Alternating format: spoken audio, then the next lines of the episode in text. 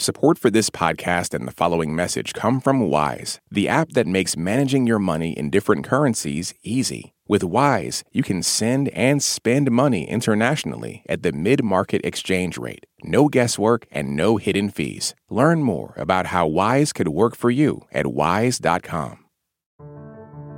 Today, on the State of the World from NPR, U.S. diplomacy in Israel and an American family trapped in Gaza. I'm Greg Dixon. Israel continues to strike the Gaza Strip in response to the Hamas attacks last weekend. U.S. Secretary of State Antony Blinken traveled to Israel on Thursday to show U.S. support as that country is still reeling and mourning more than 1,300 lives lost. And he's there at a time of war, as more than 1,400 Palestinians have been killed by Israeli strikes on Gaza, according to officials there. We'll hear from Gaza in a moment. First, NPR's Michelle Kelemen traveled to Israel with Secretary Blinken and spoke to Ailsa Chang about the trip. So tell us a little more about this visit. What kind of meetings, what kind of events has Blinken been involved in since arriving this morning? Well, he went straight into meetings at the Defense Ministry for most of the day here in Tel Aviv. And during talks with Prime Minister Benjamin Netanyahu, he was shown some of the videos and pictures that he says were just overwhelming, some of the many victims of the Hamas attack. He also visited a donation center and had a really emotional encounter with a 24 year old U.S. Israeli dual citizen. Her name is Lior Geldbaum. She survived that dance party that was attacked on the morning of October 7th. I never imagined something like this would happen ever in a dance and a music festival. We managed to escape, but there were a lot of friends that didn't. And as she spoke, she described how she and her boyfriend survived. She called it a miracle. Hundreds of others around her were singing the national anthem at the time while she was talking to Secretary Blinken. And she said she lost a lot of friends, and some are now held captive in Gaza. She said that should be the priority to help with those held captive. Blinken later at a news conference said that he brought one of the top officials from the Hostage Affairs Office to Tel Aviv and that he's going to stay behind in Israel to work with families of Americans who are believed to be held by Hamas. And tell us more. What are some of the diplomatic goals that Blinken has for this visit in Israel?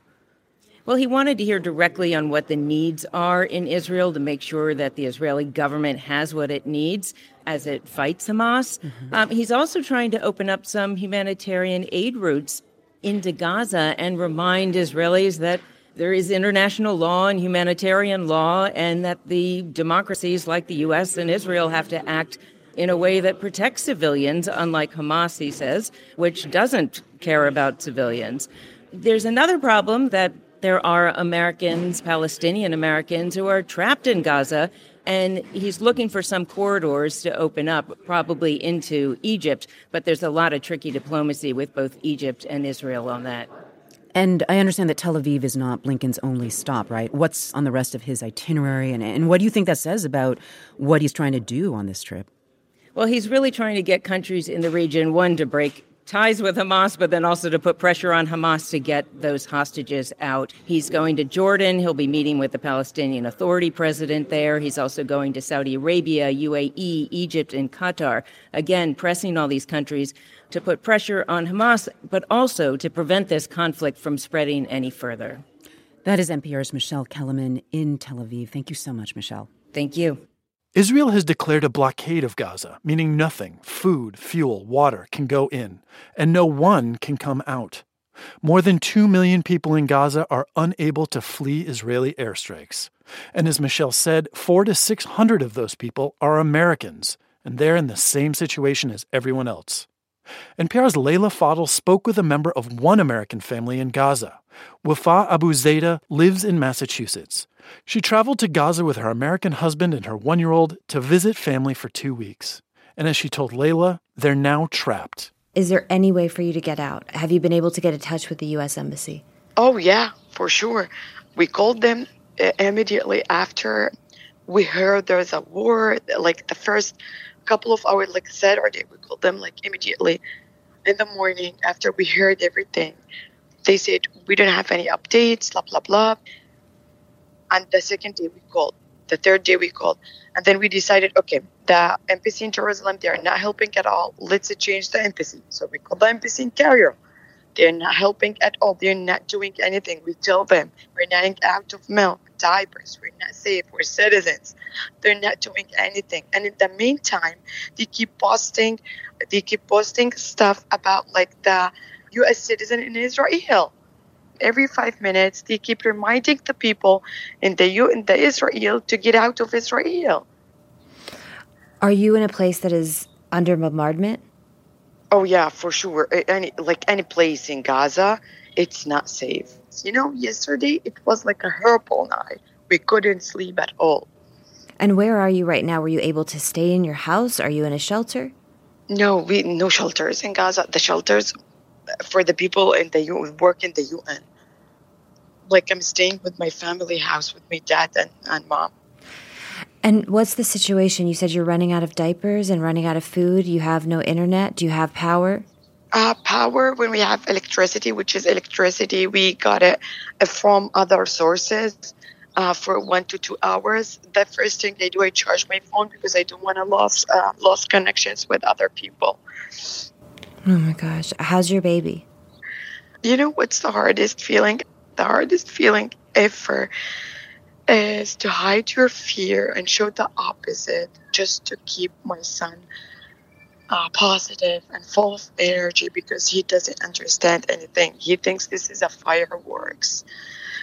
Um, hmm. And every time I tell him while I'm crying, okay, mommy, clap, clap, this is a fireworks. Oh. It's nothing.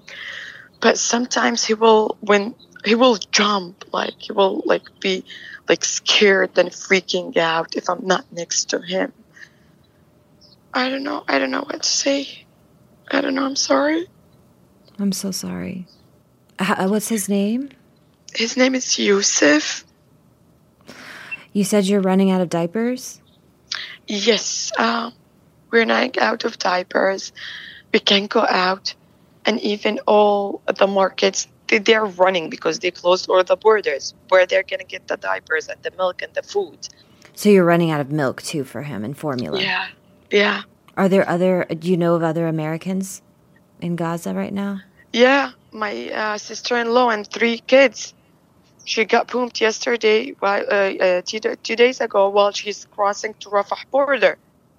And that was when the airstrikes yeah, hit the border she was, crossing. Yeah, when she when she when it was bombed, she was there. She was inside. She was inside. They tried to cross it, but itself, but she couldn't. They closed it and they um, turned them back. You have millions of people listening to you. Say what you want the world to hear, what you want the U.S. government to hear.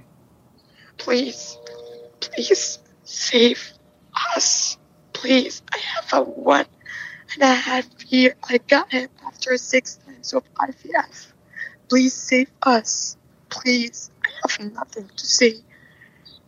I have nothing please save us. We have been trying to call back ABC since Saturday. Nobody's helping.